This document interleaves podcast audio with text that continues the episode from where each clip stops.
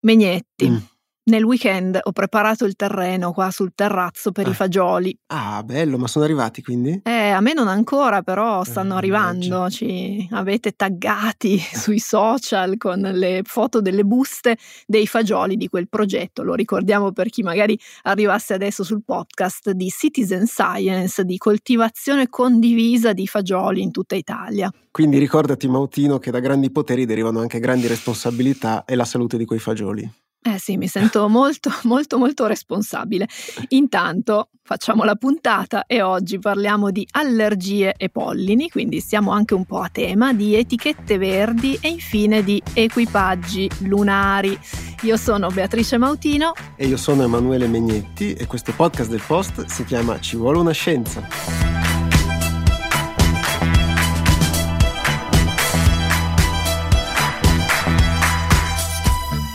È primavera, la Eh sì. stagione delle fioriture. E però anche dei nasi che colano. Aia. Ci sono arrivate diverse richieste di parlare di allergie e quindi eccoci qua, un podcast di Eh sì, servizio. eh. Tu Megnetti hai delle allergie? Ma conclamate no, poi vai a sapere, magari invece qualcuna piccolina strisciante c'è, ma che io sappia no. Tu? Io credo di avere un'allergia alle ostriche perché Ah, quest'estate ne ho mangiate in- negli Stati Uniti e sono stata malissimo, per Ecco. cui non voglio riprovare, scoprire se è davvero un'allergia. Credo che non le mangerò mai più in tutta Ecco. la mia vita. Comunque oggi in realtà noi ci concentreremo soprattutto sull'allergia stagionale, quindi quella ai pollini.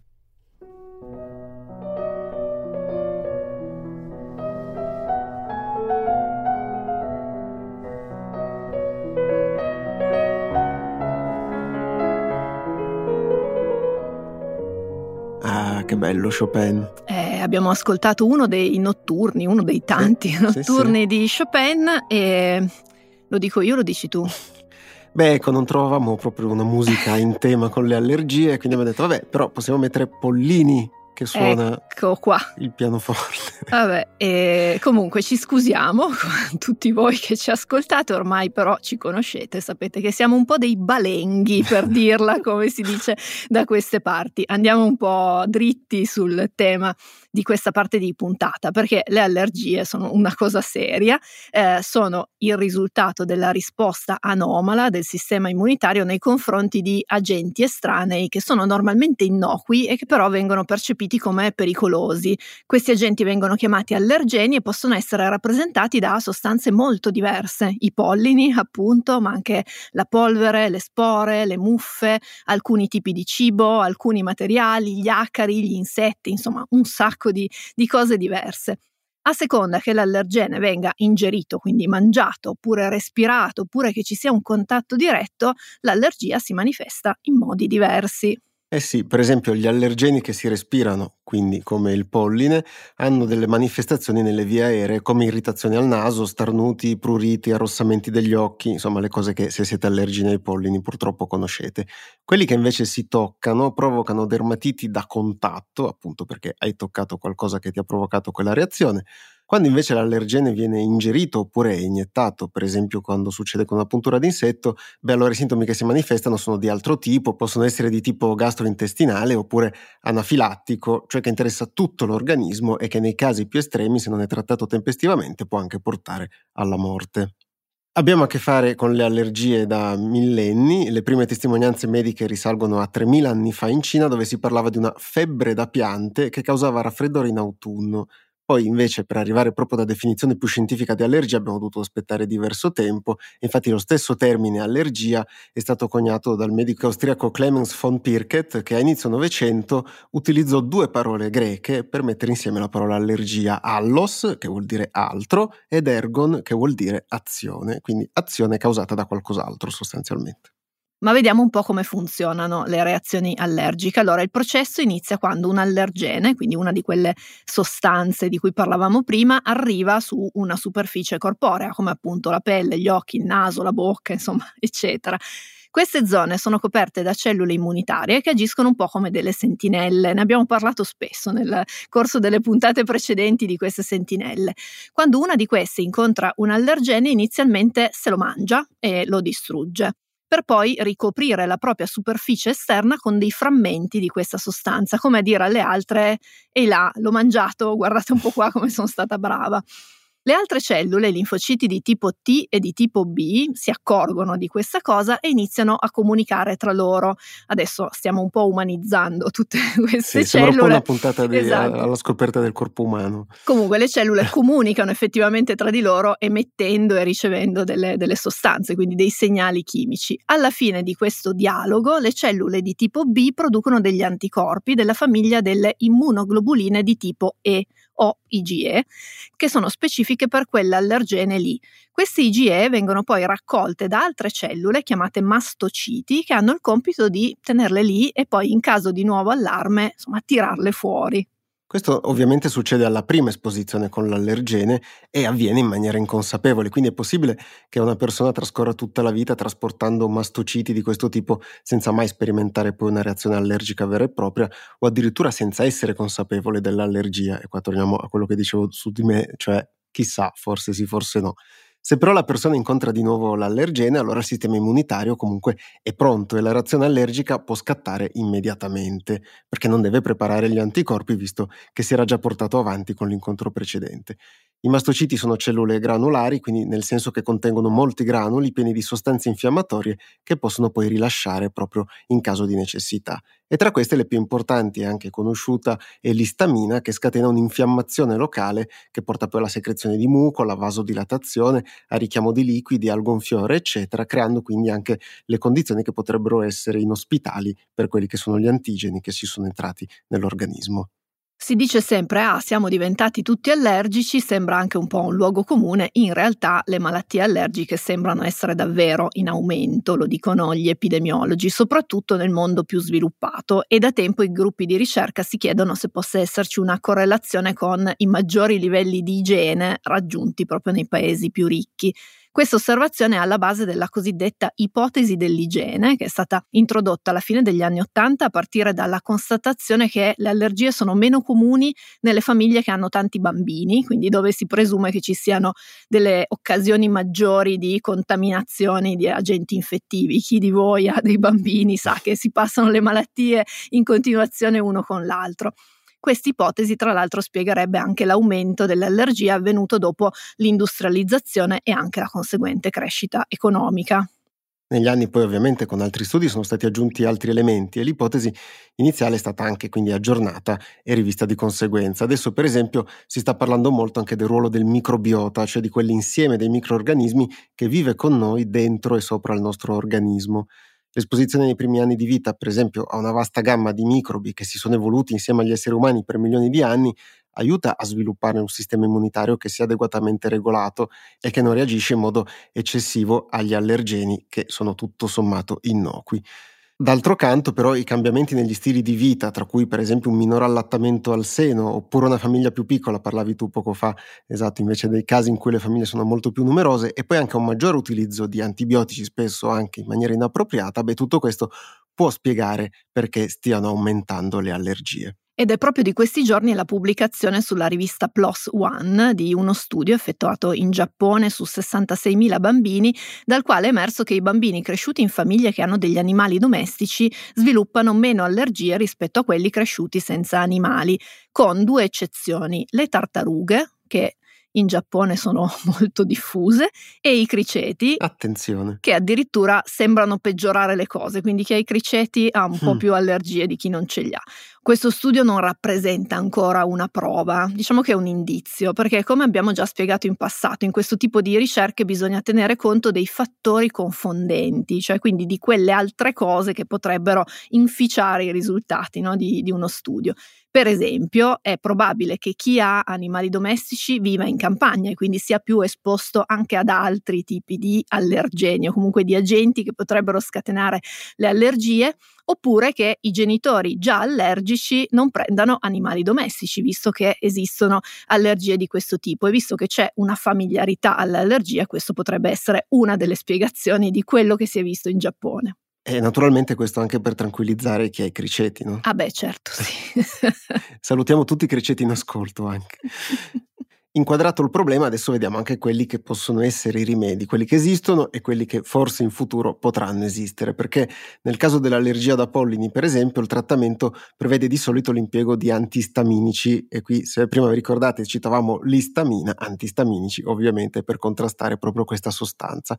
E questi farmaci hanno proprio lo scopo di interrompere oppure ridurre la cascata di reazioni che portano poi alle manifestazioni allergiche di cui parlavamo prima. Gli antistaminici comportano però alcuni effetti collaterali, per esempio la perdita di capacità di concentrazione dei riflessi e devono quindi essere assunti con molta cautela, evitando di eccedere con i dosaggi e attenendosi a quelle che sono poi le prescrizioni che fa il medico o la medica. Alle persone allergiche ad alimenti oppure a punture di insetto che hanno già avuto delle reazioni gravi viene prescritto un autoiniettore di adrenalina da portare sempre con sé. Questo dispositivo consiste di fatto in una siringa con un ago nascosto che inietta una singola dose di farmaco, quindi di adrenalina, quando viene premuto contro la coscia. L'adrenalina inibisce molto velocemente il rilascio dell'istamina e delle altre sostanze infiammatorie che vengono rilasciate dai mastociti e inibisce anche però la vasodilatazione dilatazione, l'edema, quindi l'accumulo di liquidi, e quella che viene chiamata broncocostrizione, quindi insomma ti permette di tornare a respirare. Oltre a questo, molti gruppi di ricerca, aziende biotecnologiche e farmaceutiche sono anche al lavoro da tempo per studiare meglio le allergie e trovare nuove terapie che possono ridurre, se non escludere, completamente il problema. Poi è anche una bella area di business perché, come abbiamo visto, le allergie interessano un sacco di persone. E tra le strade più esplorate negli ultimi anni ci sono, per esempio, i trattamenti a base di anticorpi che potrebbero dare un importante contributo nel ridurre questa reazione del sistema immunitario, tenendo sotto controllo l'attività di segnalazione delle IgE di cui parlavamo prima, anche se per il momento però non ci sono applicazioni commerciali rilevanti e bisognerà ancora attendere un po'. Facciamo un attimo una precisazione, Megnetti, perché okay. quando si parla di alimenti, nel linguaggio comune si tende a parlare di allergie ed intolleranze come se fossero dei sinonimi. In realtà non lo sono. Le allergie rimangono la cosa che abbiamo descritto fino a qui, quindi reazioni anomale del sistema immunitario nei confronti di alcune sostanze che vengono percepite come pericolose anche se non lo sono. Le allergie sono molto rapide, si sviluppano immediatamente oppure nel giro di qualche ora e se parliamo di alimenti il 90% delle allergie alimentari interessa solo un gruppetto di eh, alimenti, il latte vaccino, o meglio le proteine del latte vaccino, la soia, le uova, il grano, le arachidi, la frutta a guscio, perché le arachidi non rientrano nella frutta a guscio, sono dei legumi, il pesce e i crostacei. Questa informazione dei legumi stupisce sempre tutti di solito, sì, che le arachidi sono legumi, quindi potete vero. rivendervela al bar la prossima volta con sì. gli amici. Le Sto arachidi... mangiando molti legumi esatto, mentre ti mangi le noccioline. Le noccioline salate. Le intolleranze invece sono basate su altre reazioni che non riguardano il sistema immunitario e che a differenza delle allergie dipendono soprattutto dalla quantità. Quindi più mangi un determinato alimento, maggiori saranno i disturbi quasi sempre a livello intestinale. Nelle allergie invece possono essere sufficienti delle quantità piccolissime di un alimento che causano poi una reazione anche grave, proprio perché è la presenza stessa dell'allergene a innescare l'effetto a cascata che porta poi all'attivazione del sistema immunitario. A differenza delle allergie, le intolleranze alimentari riconosciute che abbiano poi degli studi e delle ricerche scientifiche a supporto sono molto poche. Per Epicentro, che è il portale di epidemiologia dell'Istituto Superiore di Sanità, si dividono in tre gruppi, enzimatiche, farmacologiche e dovute a degli additivi. Quelle enzimatiche sono determinate dall'incapacità dell'organismo di metabolizzare, cioè in qualche modo di gestire alcune sostanze. L'intolleranza di questo tipo più famosa, più frequente, è quella al lattosio, che è lo zucchero contenuto nel latte. Le persone che hanno questa intolleranza non producono più la lattasi, che è un enzima che si occupa di spezzettare il lattosio nelle sue componenti, glucosio e galattosio, rendendo il latte più facilmente digeribile dal nostro organismo. Ci sono poi due intolleranze enzimatiche particolari che segnala Epicentro, una è la celiachia, anche questa è molto conosciuta, è una forma di intolleranza al glutine con una componente immunitaria, e il favismo che invece è dovuto alla mancanza o alla carenza dell'enzima glucosio 6-fosfato deidrogenasi, che comporta il rischio in determinate condizioni di una comparsa di una anemia acuta con una distruzione improvvisa dei globuli rossi. Passiamo poi al secondo gruppo che identifica epicentro, cioè le intolleranze farmacologiche che si manifestano con una reattività particolare a determinate molecole che sono presenti in alcuni cibi.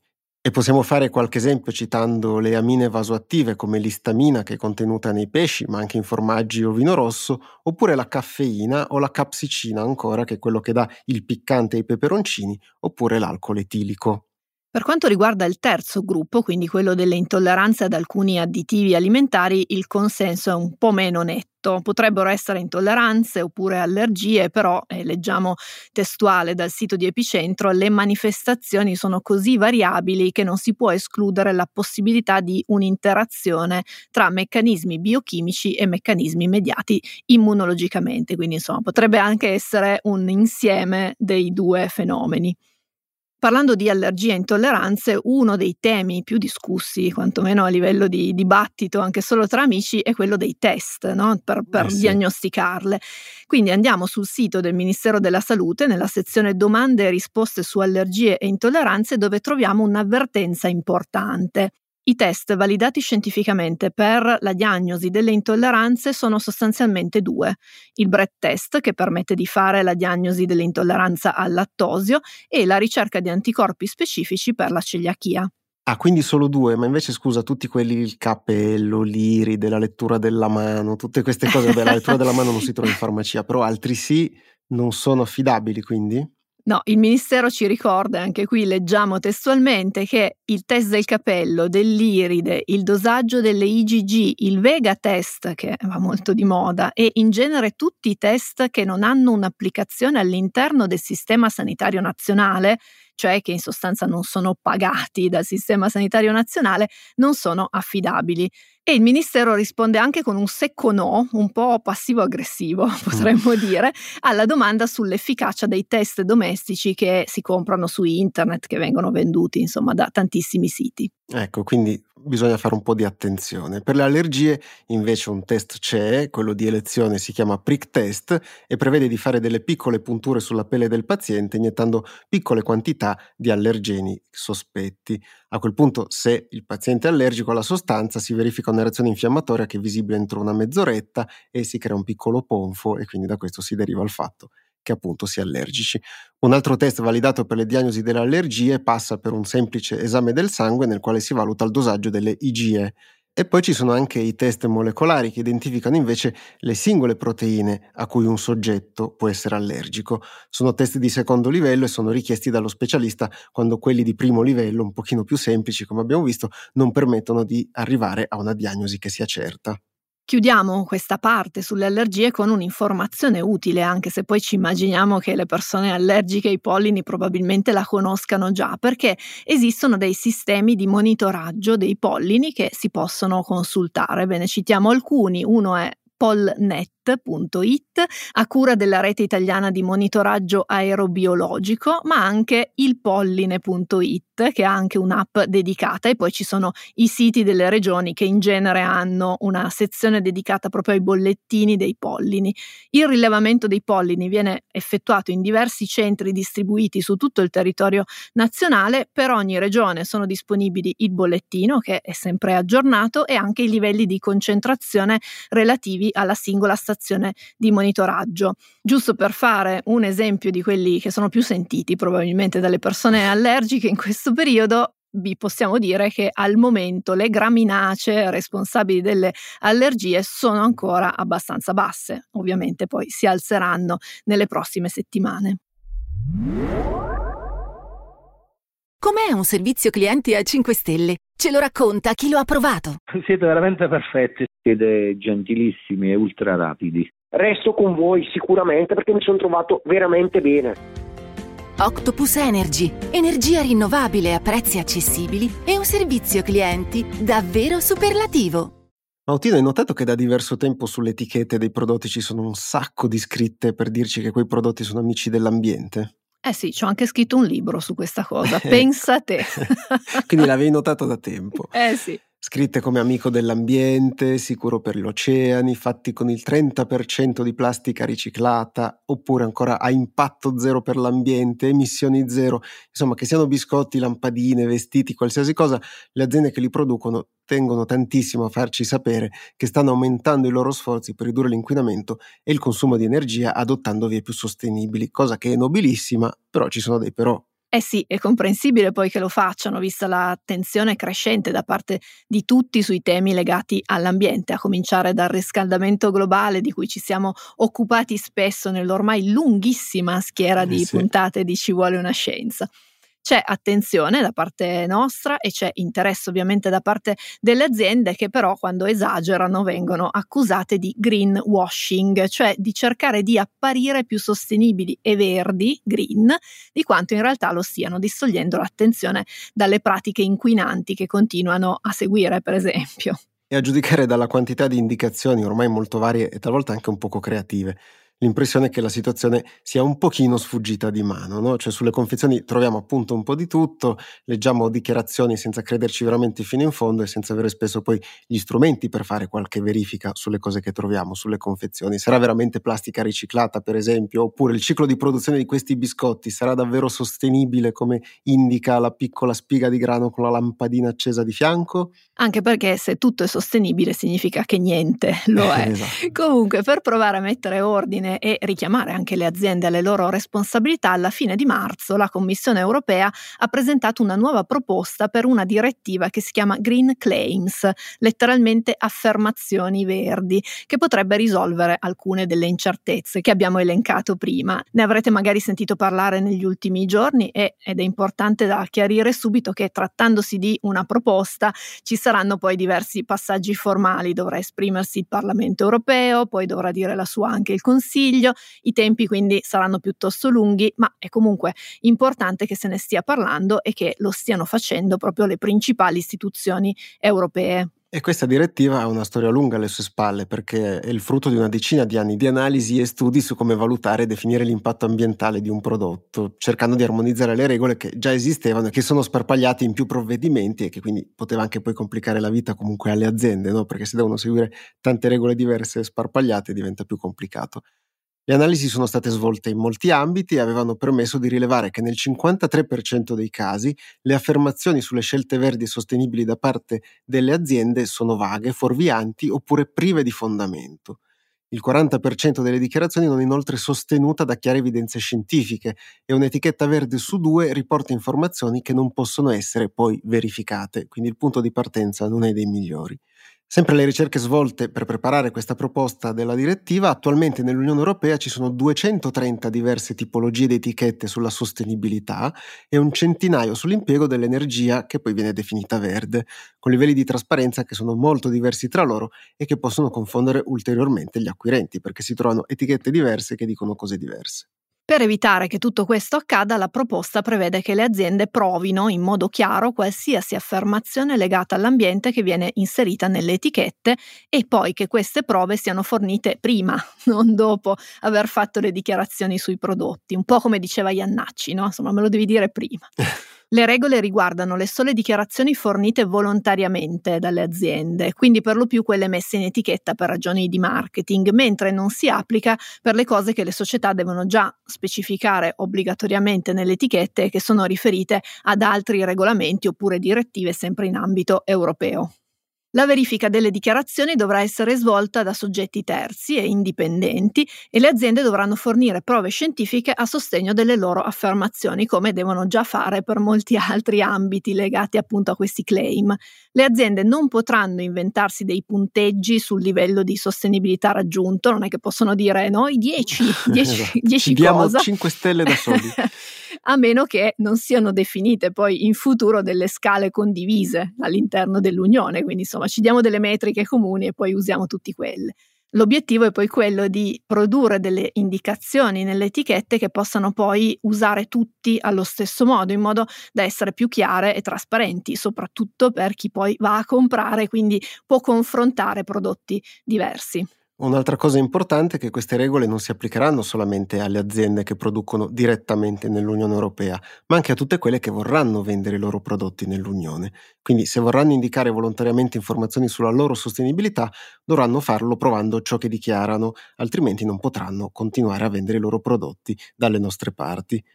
E però forse sentendo tutte queste novità avrete anche pensato a un certo punto, però non c'era già un'etichetta verde nell'Unione Europea se l'avete pensato è perché avrete anche probabilmente la risposta, perché l'ecoetichetta europea o EU Ecolabel è un marchio che viene impiegato da più di dieci anni per certificare l'impatto ambientale ridotto di prodotti e servizi. Quindi sì, un'etichetta esiste già. È quel simbolo con una margherita stilizzata che ha le stelline della bandiera europea come petali e poi al centro ha una E.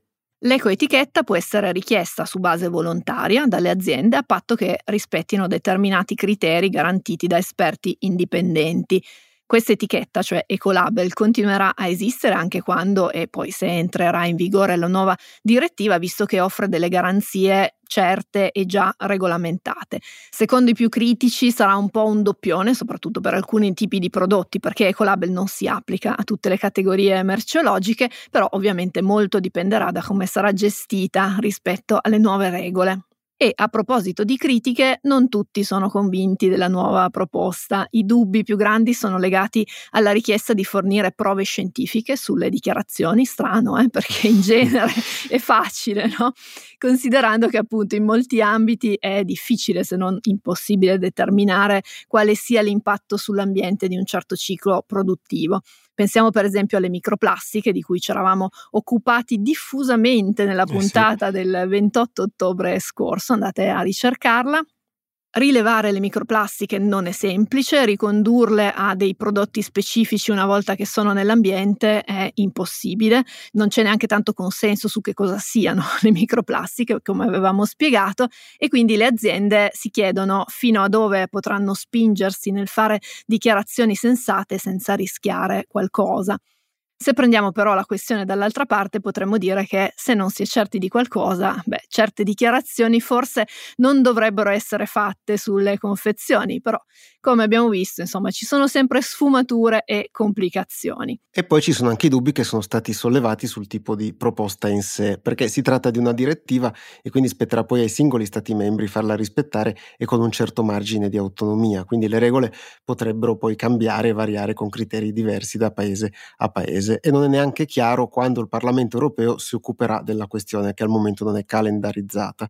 Per queste ragioni si è parlato di occasione persa, anche considerato che si è arrivati alla proposta della direttiva dopo dieci anni di lavoro e di ricerche anche molto intense. Noi nel nostro piccolo comunque terremo d'occhio le prossime evoluzioni di questa proposta e vi terremo aggiornati perché ha comunque il pregio di ricordarci che siamo quotidianamente esposti a strategie di marketing da parte delle aziende sulle loro politiche aziendali e produttive e che quindi conviene sempre farsi qualche domanda in più tra un'etichetta verde e l'altra.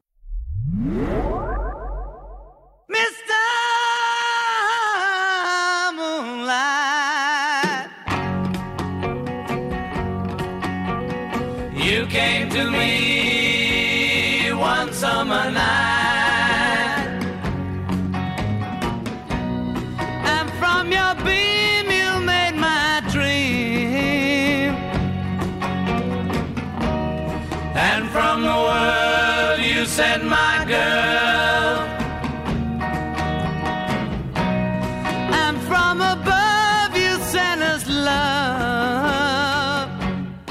Oh, Megnetti, finalmente abbiamo eh. messo una bella canzone. Hai visto una bella canzone per un bel argomento? Eh beh sì, vabbè, eh. questa volta te lo concedo, Grazie. dai, questa beh. volta è una, è una, cosa importante perché erano 50 anni che la NASA non annunciava degli equipaggi, quindi delle persone dirette verso la Luna.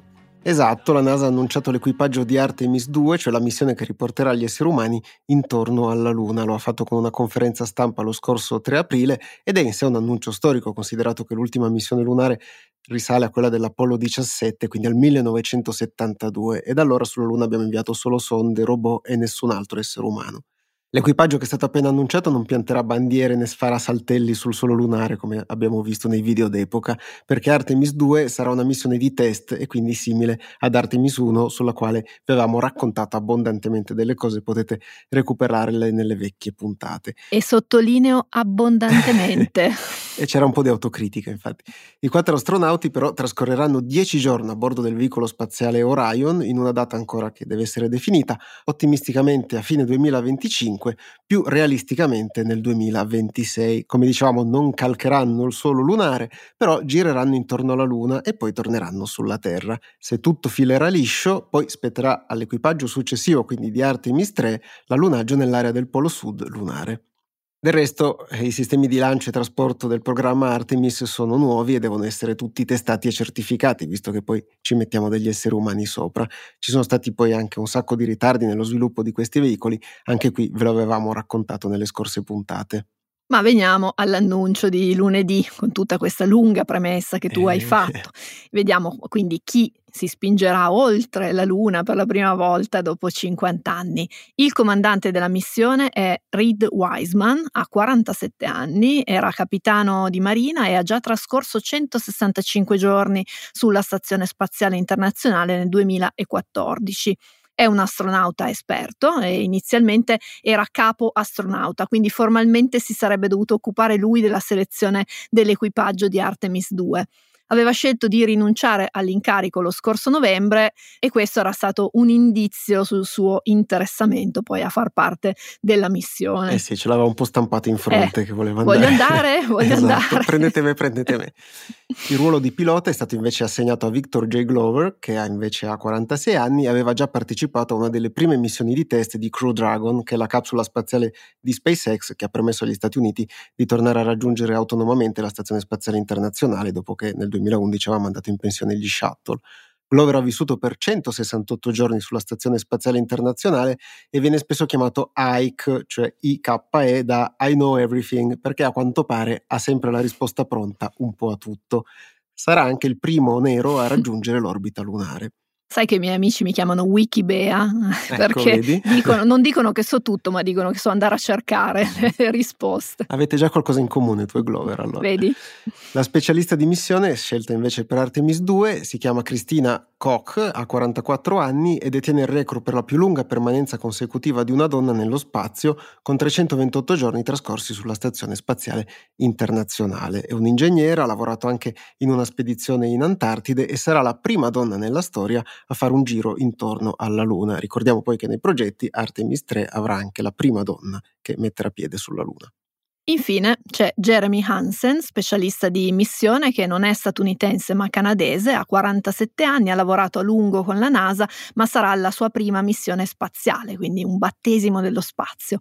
Fa parte dell'equipaggio perché Artemis è un'iniziativa statunitense che però ha una forte collaborazione internazionale che coinvolge l'Agenzia Spaziale Canadese e anche quella europea. Sì, esatto, sono molto impiantati sul baratto, cioè per esempio l'agenzia canadese fornirà un braccio robotico, allora in cambio ha avuto un astronauta, l'ESA farà altre iniziative e avrà in cambio posti per i suoi astronauti. E tu ci speri, Megnetti, che ti esatto. chiamino per Artemis Per fare un podcast dallo spazio, sarebbe molto bello. Molti osservatori hanno fatto notare come si tratti di un equipaggio che è particolarmente assortito e anche con una particolare attenzione ai temi della diversità e della rappresentanza. E in effetti, se pensiamo a come erano gli equipaggi dell'Apollo, notiamo un lievissimo cambio di approccio che è anche frutto del fatto che sono passati 50 anni e i tempi sono cambiati.